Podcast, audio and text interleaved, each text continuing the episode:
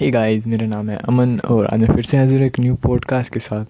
तो जब मैं स्कूल में था ना तो मेरी एक मैडम थी, वो हमें हमेशा एक ऐसी बात बोलती थी जो उस वक्त हमें समझ में नहीं आती थी कि वो क्यों ऐसा बोल रही है।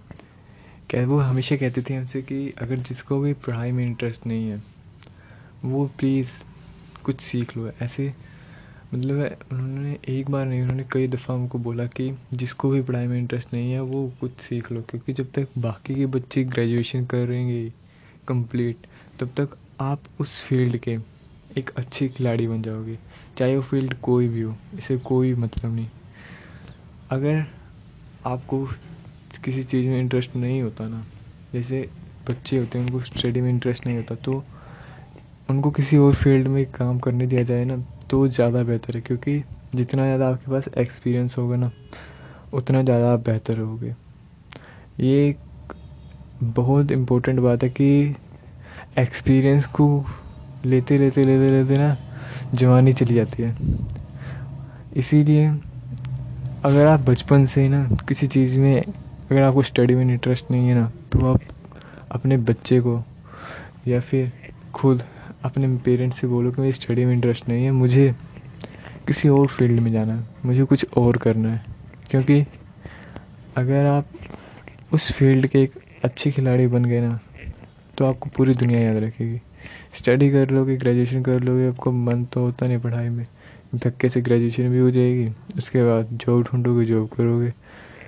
तो इससे बढ़िया एक ऐसी फ़ील्ड में चले जाओ जहाँ पे आपके पास फुल एक्सपीरियंस होगा। सोचो अगर आपने आपकी पंद्रह सोलह साल और आप तब से लग गए हो किसी फ़ील्ड में चाहे वो आपके मतलब किसी का रिपेयर का काम है मोबाइल का काम है। आजकल तो मोबाइल का काम बहुत ज़ोरों शोरों से चल रहा है तो जैसे आप मोबाइल की रिपेयरिंग करने सीख रहे हो है ना?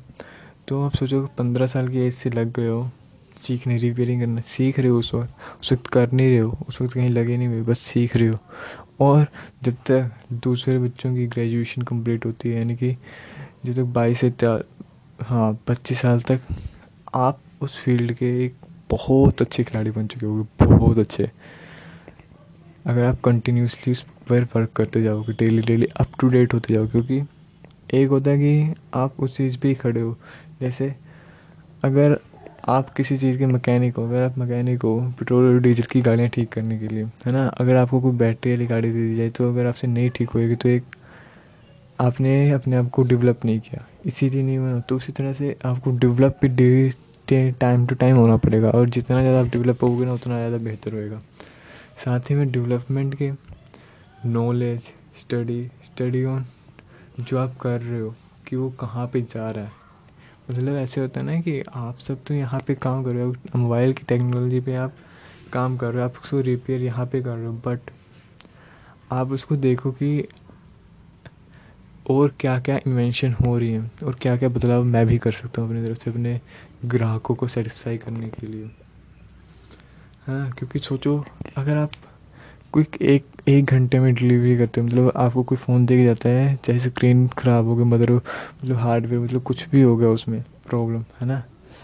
तो अगर वो फ़ोन जो है, आप एक घंटे में क्विक सही करके दे देते हो तो बंदा सेटिस्फाई ज़्यादा हो जाएगा। क्योंकि अगर आप सोचो फ़ोन जो है, उसको आप एक दिन, दो दिन में देते हो तो यार उसके बाद एक फ़ोन होएगा, ऊपर से मतलब सोचो आज पूरी दुनिया अपने फ़ोन को क्यों नहीं छोड़ती? इसीलिए नहीं छोड़ती क्योंकि उसको एक लत लग चुकी है। अगर आप उस लत के कारण अपने कस्टमर को खुश कर सकते हो तो कस्टमर आपके साथ हमेशा जुड़ा रहेगा। और ये कब होएगा?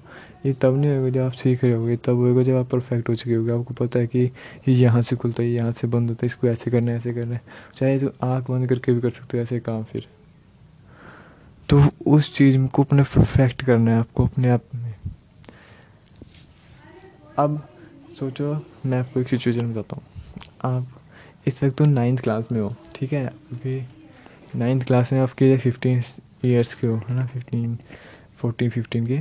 तो आपने क्या सोचा कि मैं जा कर के कहीं मैकेनिकल मतलब लैपटॉप हो गया और मोबाइल्स डिवाइसेस के बारे में सब कुछ जानता हूँ, उसके बारे में रिसर्च करता हूँ। मतलब रिसर्च करने का मतलब है कि आप किसी शॉप पर मतलब ऐसी चीज़ जगह जाके, ऐसी मतलब प्रोफेशनली कंपनी में जाकर के लग जाओ, जहाँ पे आपको सिखाएँ कि कैसे चीज़ चीज़ को ठीक किया जाता है ना? तो वहाँ पे जाके लग सकते हो। तो वहाँ पे लग गए आपकी स्टडी भी चल रही है, ऐसी नहीं स्टडी चल रही है आप स्टडी भी चल रही है और वो भी सीख रहे हो। तो सोचो, आपने ट्वेल्थ तक तो ऐसे किया, लेकिन उसके बाद ग्रेजुएशन नहीं की, ठीक है? ग्रेजुएशन नहीं छोड़ दी। आपने टेंथ तक प्लस टू तक किया और उसके बाद अपने काम पे लग गए फुल ऑन वर्क पहले हाफ़ डे था, अब फुल डे हो गया। तो अब जो तीन साल का गैप है ना आपके और दूसरे बच्चों में, वो फ़र्क यही पड़ जाएगा कि आप जो है, किसी फ़ील्ड में मतलब जैसे